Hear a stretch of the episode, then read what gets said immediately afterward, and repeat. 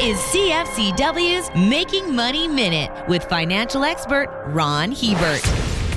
Warren Buffett has had a tremendous performance run since assuming control over Berkshire Hathaway in 1965. Over his 57 years of ownership, Berkshire shares have generated an annual compound rate of return of 20.1% against 10.5% for the S&P 500. That outperformance has given investors who held it from the beginning a huge profit buffer. Berkshire Hathaway stock would have to drop by a staggering 99% from its current level to equal the return of the S&P 500 index over that 57-year span. For more information, listen to our Making Money show hosted by Ron Hebert and Gord Whitehead at letsmakemoney.ca or cfcw.com.